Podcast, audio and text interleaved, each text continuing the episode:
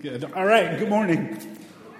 Glad you're with us this morning. If you're a visitor, um, we're in the middle of a uh, sermon series called uh, The God Who Redeems.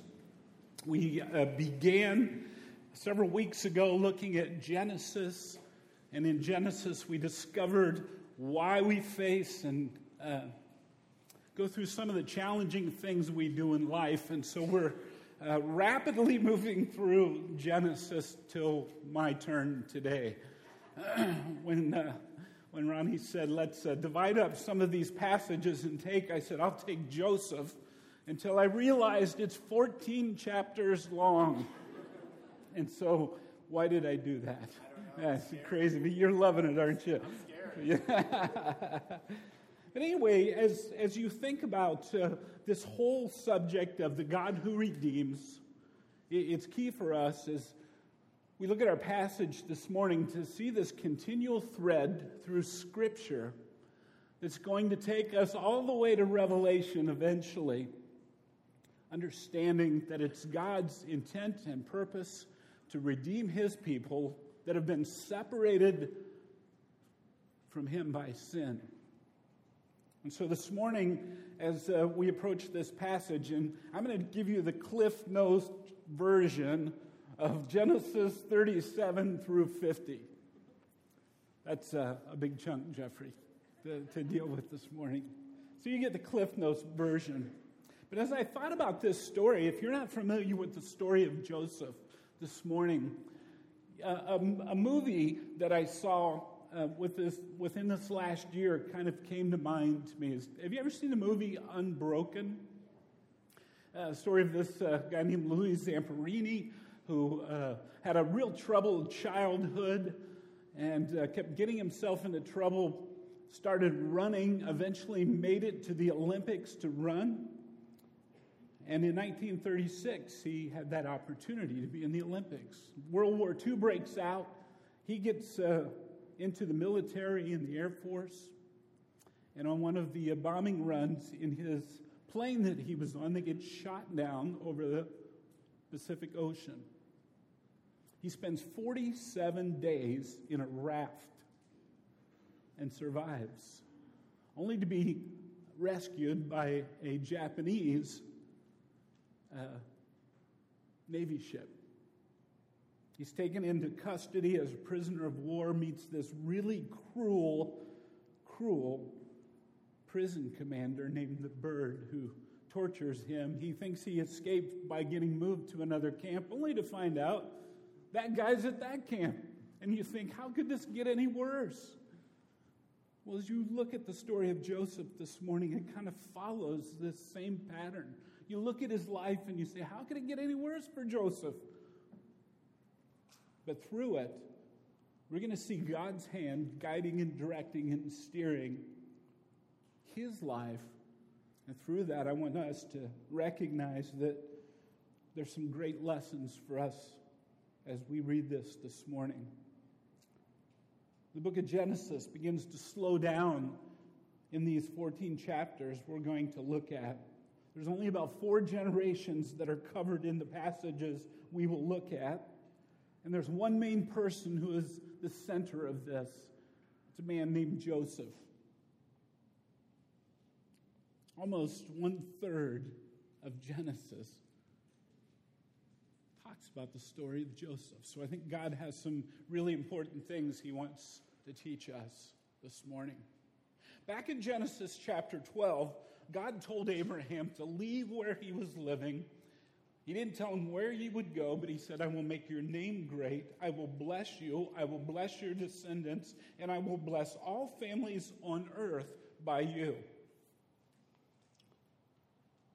And so God had set forth these promises for Abraham. And we will look at uh, how some of these are lived out and carried out this morning. Abraham had a son named Isaac, who had two sons, Jacob and Esau. Jacob has 12 sons who become the 12 tribes of Israel. Genesis 37 through 50 focuses on one of those sons, Joseph. It's interesting also in Genesis chapter 15, God tells Abraham that he and his family and God's people will spend 400 years in captivity in Egypt. You'll read this morning how that happens. How did they get to Egypt? We'll find out. There's an important thing I want us to remember before I dig in and you strap on your seatbelt because I got to fly or I'm going to run out of time. God is never surprised by anything we or others face in life. There's absolutely nothing that God does not see, that God does not know, or that God is not over. And He uses them, no matter what they are, for our purposes. I was thinking as I wanted to present this this morning, uh, something I learned years ago is uh, I think when we look at these portions of Scripture that are tough and big specifically, you have to learn how to read your Bible with a kind of satellite view. And here's what I mean. If I'm going to take a trip and I get on my computer and I go to Google Maps, if I'm going to go to Florida, I don't start with a street view. I'd be going insane trying to figure out how I'm going to get to Florida. So I start with a big picture view and I'm more easily able to see what takes place. And so this morning, as we look at the study, I want you to kind of think of that image of a satellite view as you uh, look at the life of Joseph. If you live with a street view, chapter by chapter, you'll be scratching your heads thinking, what in the world is God doing? And I think that happens in our own life if we're not careful. We need to step back and learn to have this far off view of what God is doing. Unfortunately, most times we can't fully see that till we went through it. We're blessed to have Scripture to give us this satellite view and guide this morning that will bring all this to a point that makes sense. You know, life of faithfulness as we'll see in Joseph's life, most times is pretty hard. It's not easy. I don't know where you are in your spiritual life this morning, I've walked uh, many years now with the Lord, I'm thankful to say. But most times, this life of faith we're called to live isn't just this picture perfect journey. It can be tough. You know, we're either battling against our sinfulness, which brings about a result that causes me some pain and heartache or struggles that God wants to do in my own life. Or what's more difficult many times is we battle against the sinfulness of others or the sinfulness that's present in our world. Now, when I bring it on myself, I'm just going to tell you it's a lot easier for me to deal with. But when it's somebody else's, that's more difficult. I want you to remember something this morning that I'm going to refer to here and by the end of our time, and it's this. Remember this God is always at work redeeming us personally, redeeming his people corporately, and moving toward a final redemption in this world we live on. Let me say it again. God is always at work redeeming us personally, redeeming his people corporately, and moving towards a final redemption of the world in which we live in. And so, this redemption, this restoring, this bringing back to God's original design and purpose is happening in our life, in His people's life, each and every day, 24 7. So, the satellite view of chapters 37 through 50 shows us God's covenant blessing being carried out that He promised Abraham through some difficult situations in Joseph's life. So, let's dig in. Genesis chapter 30, verses uh, 1 all the way through chapter 50. Remember, sin is always at work attempting to keep God from his work of redemption, but nothing can stop God's plan ever. We learn in Genesis chapter 37. Again, if you have your Bibles or your phones or iPads, you can follow along. I'll try to catch you up as we go. Genesis 37, Joseph arrives on the scene, and verses 1 through 4 tell us that he's 17 years old when this story begins. It begins by telling us that Joseph is loved more by his father Jacob than all of his brothers. As a matter of fact, Joseph gives, uh, or, or, Jacob gives Joseph a special coat. If you grew up in Sunday school, it was told to be a coat of many colors. Be honest with you, the text doesn't say that. It just says it's a special coat. Well, it wasn't long before the brothers of Joseph become very jealous of him. In the first four verses, it says that Joseph brought a bad report about his brothers to the father. I want to stop for a moment and think about that. What I learned from the first few verses of Jacob looks really different than the Joseph I learn about later in Scripture. I wonder if uh, either Joseph is a very truthful and obedient person, or if he could have been arrogant and maybe a tattletale and like to stir up some dissension in the family. I happen to take that position as I look at Joseph's life. In verses 5 through 9, Joseph has two dreams, and he tells it to his brothers. And in these dreams, it talks about the brothers one day bowing down before him. Joseph, the younger, being over all the brothers. Matter of fact, the second dream includes Jacob, the father, and says the father will bow before him. And again, I begin to wonder if there's not evidence of some arrogance and pride and lack of humility, possibly on Joseph's part. Kind of preaching to his brothers and his family that, hey, one day you're going to bow before me. Well, the brothers go off to pasture the flock of the father. And Jacob sends Joseph to check on them. And the scripture says that while Joseph was coming to his brothers, they begin to plot to kill him. They see him coming, the younger brother, and they start talking about killing their brother.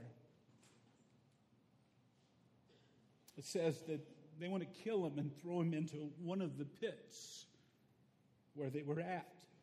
Reuben, the oldest brother, says, No, let's don't kill him. Let's just throw him into the pit. And I think Reuben's motive was that he could maybe then uh, rescue him, taking back to the father and gain some points, and maybe kind of get to the status that Joseph was at. Well, they take Joseph's special coat and they throw him into the pit, and then it says they sit down and eat. You know, this image of his brothers throwing him into a pit, either going to kill him or hope he dies, and they sit down and they have a nice meal together. And you kind of wonder, you know, is he crying out, hey, g- come on, guys, get me out of the pit? That's enough. Well, a caravan of Ishmaelites are coming along that the brothers see, and so they sell Joseph to the Ishmaelites for 20 pieces of silver. Sound familiar? Jesus being sold for silver to go to the cross, sold out. Well, the brothers now devise a plan to cover what they've done. So they rip up his coat, they kill a goat, and smear the blood of the goat on his coat to take back and show the father and say that a wild animal had killed him. Sound familiar again? An innocent animal killed to cover the sin, as we saw in the Garden of Eden. Well, meanwhile, Joseph's sold again, and this time to the captain of the guard, an officer of Pharaoh of Egypt. If you have your Bibles, look with me real quick in Genesis 39 and read what it says. Now, Joseph had been brought down to Egypt, and Potiphar, an officer of Pharaoh, the captain of the guard, and the Egyptian who had brought him from the Ishmaelites, had brought him down there. The Lord was with Joseph, and he became a successful man. And he was in the house of his Egyptian master. His master saw that the Lord was with him, and that the Lord caused all that he did to succeed in his hands. So Joseph found favor in the sight and attended him, and he made him overseer of the house and put him in charge of all that he had. So he's going to be killed. He's thrown into a pit. He's bought and sold into slavery. He's sold again into slavery. Can it get any worse? He's in a house. He's got a lot of power. He's overseeing all of this high ranking officials' things. And it gets worse. Potiphar's wife likes Joseph. She has an eye for him. The text, if we read here, would say that Joseph was a very handsome man. And so Potiphar's wife has an eye for him. And uh, it says that he resists her day after day after day. Kind of like watching The Bachelor. In verse 9, as he's being tempted and she goes after him, he makes this great statement in chapter 39 saying, How could I do such a wicked thing and sin against God? He has set some moral parameters in his life, and I want us to stop and think about that for a moment. God seems to be teaching Joseph some real important things in his life. Joseph loved God so much, he is able to see that all sin is against God, and so he fears God more than he fears his circumstances. A hard life of faithfulness is observed. But this hard life is getting Joseph ready for something God has planned for him of greater value.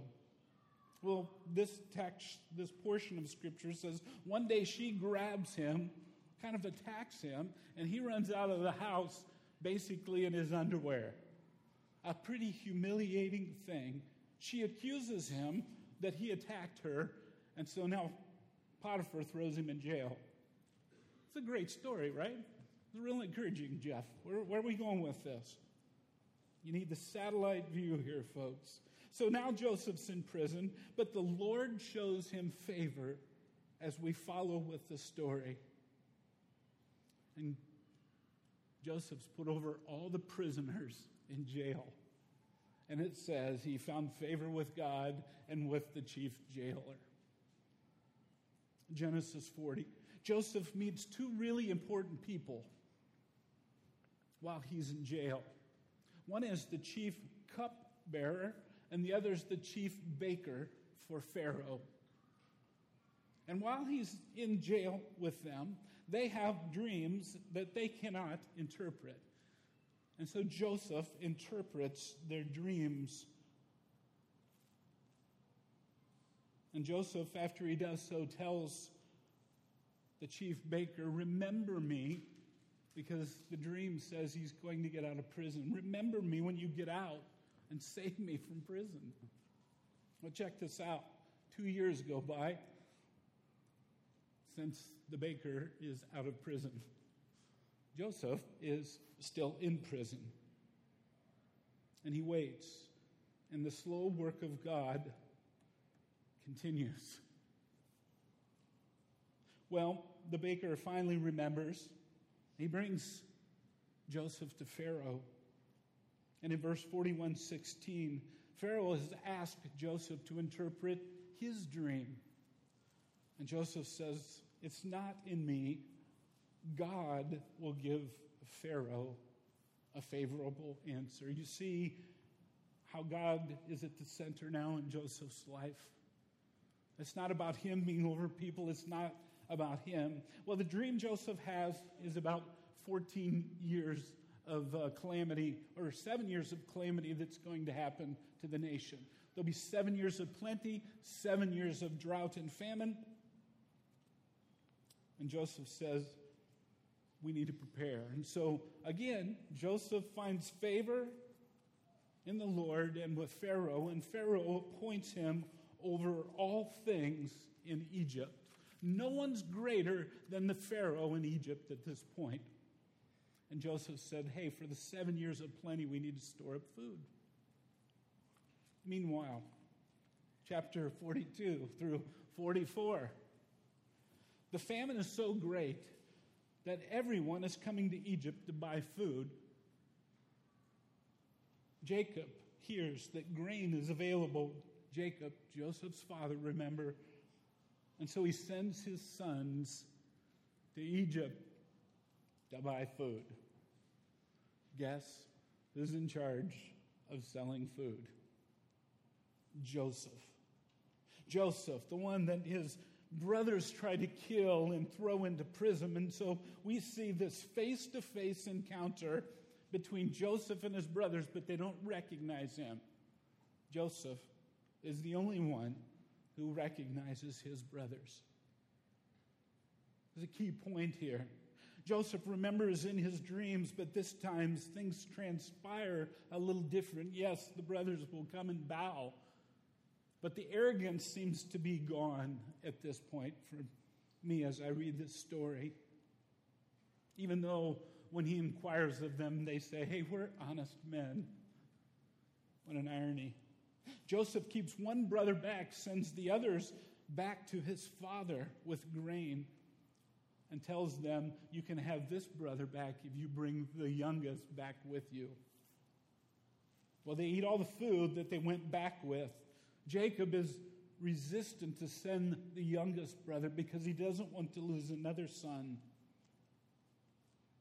But he gives it, and they finally come back.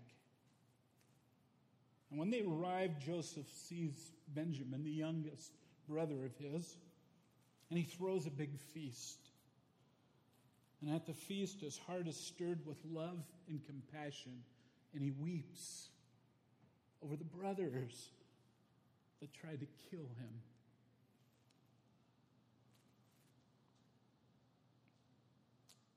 Verses 4 through 9 of chapter 45.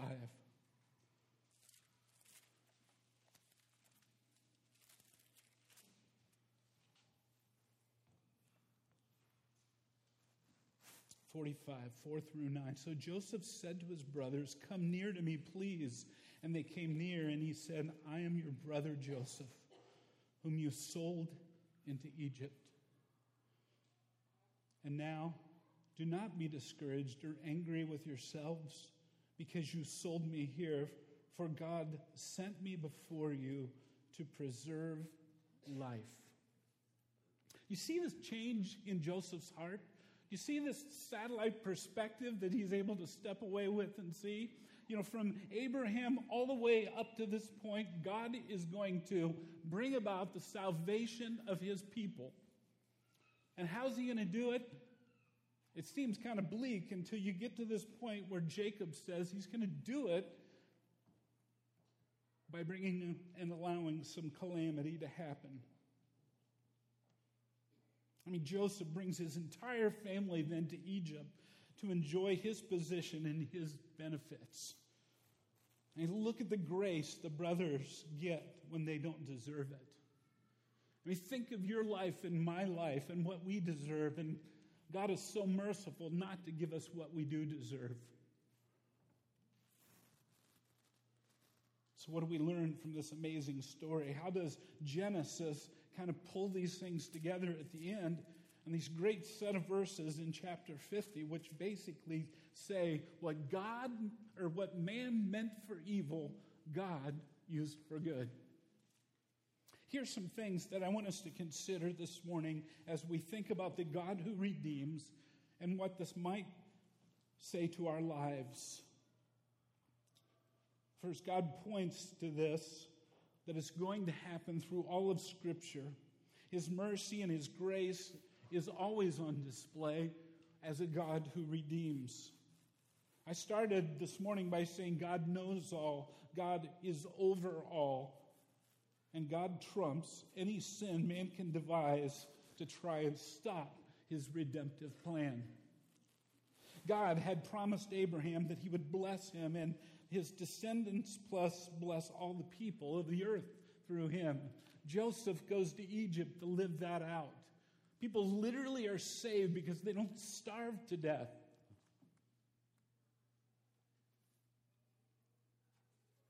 No person, no situation, no obstacle can ever disrupt or stop the plan of salvation of God. God uses man's sin and he redeems it. He uses the sin of those days which were dark and redeems it for his people. I mean, look at the images of the gospel we have in this story alone. Again, as we begin this series, Pastor Ronnie said so clearly as you go through Genesis all the way through Revelation, the thread through all of Scripture is about redemption in the gospel. And we see it very clearly here. Think about this with me. When we see the deep love of a father for his son, Jacob for Joseph, doesn't it bring back images of God the Father for God the Son? And we see Joseph stripped of his robe, sold for silver, handed over to a world that unjustly treated him.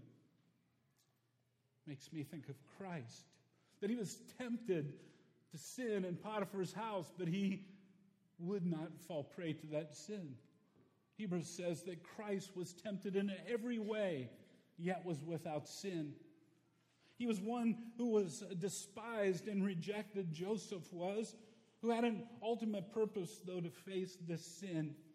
He would be used by God to bring about the salvation of many. Look at the parallels, how, how people would be saved through the life of one person. Folks, this morning, many gather around the world, if it's Sunday in that part of the world, to worship Christ, the one who died for the salvation of the world. How God has a plan to redeem his people, and he is trustworthy to do so. How Joseph's brother meant for evil, God used for good. When you think of the crucifixion, man meant that for evil, but God used it for good. We could go on and on and on. We see a loving, merciful God displayed in this story. And you would say, how can that be? I mean, look at all the hardships Joseph went through.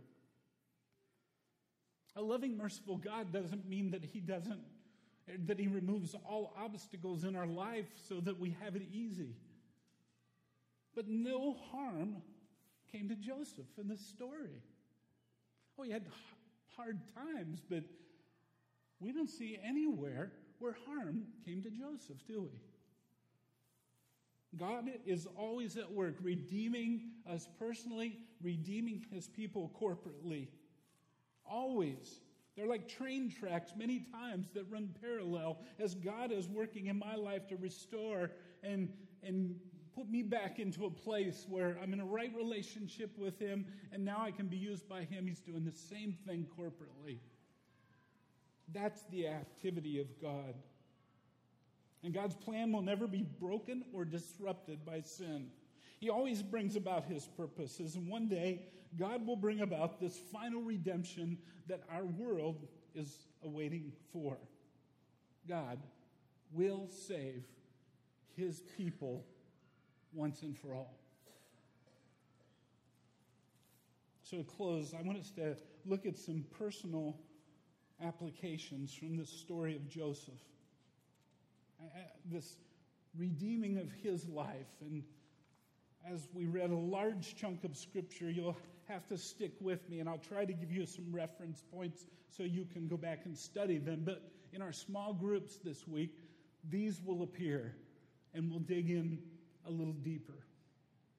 What was God doing to redeem Joseph's life? What do we see in a life that has been redeemed when we look at Joseph's life? First, we see in uh, chapter 39, verse 9, Joseph did not minimize personal sin. A redeemed life does not minimize personal sin. I mean, you can try to call it a mistake, an error, all these kind of things, but Joseph was clear that any sin would be a sin against God, and he would not do it. He, he knew the danger and the heartbreak that sinning against God would bring. Let's face it, if this were a soap opera and he's in Potiphar's house, it would be pretty uh, steamy, wouldn't it? There's no storyline because Joseph runs out. All sin is against God. And when we try to minimize personal sin, we fail to deal with sin because you think it's not a big deal. It is. Joseph knew the danger and the reality of sin, so he ran. A redeemed life wants to run from sin, not run to sin. You need to run today? There's some things in your life that you just flat out need to run from? You know in your heart. Spiritual integrity means that uh, I'm honest about sin in my life and I try to run from it the best I can. Confessing and acknowledging sin keeps our relationship with God strong. Are you minimizing sin today? Do you need to run from something? Second, jo- Joseph cultivated a close personal relationship with God. I think when you look at his life, a redeemed life in Joseph, we see a life that had a close personal relationship with God because God is now directing his life as we look at the end of these chapters. Joseph did not have some acquaintance with God, he had this relationship with God. He, he heard from God, and he was directed in his life by God. Third, Joseph had a genuine faith and trust in God. I mean, he waits two years in prison for the guys that he interprets their dream, their necks are saved. He's sitting in the prison for two more years. I mean, think of his life and the hard things that God allowed to come in. But he displays a life of genuine faith and trust.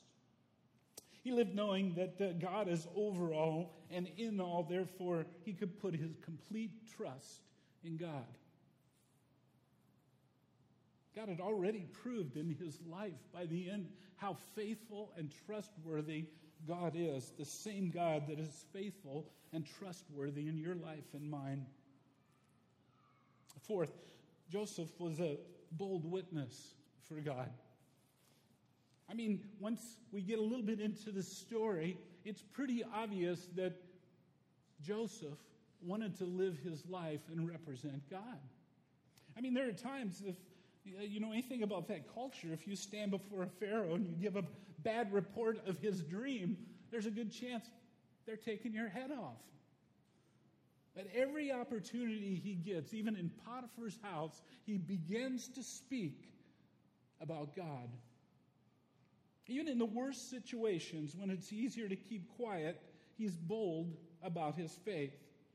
He had integrity in his life because he was a life that lived for God. There was no confliction that I see in these in chapters. Joseph really was a model employee, wasn't he? I mean, he's over everything in Egypt, he's over everything in Potiphar's house. I mean, the temptation had to be look, I'm here, I'm a prisoner, I'm going to get some of this for myself. I had to figure out a way to get out of here. How about some treasure that I keep for myself? Isn't fair. We don't see that. We don't see that at all. He was the best employee there could be, and his testimony showed it, despite his circumstances. How's your witness? You care more about gaining and getting ahead? Do you strive for personal gain or Jesus' fame in your life?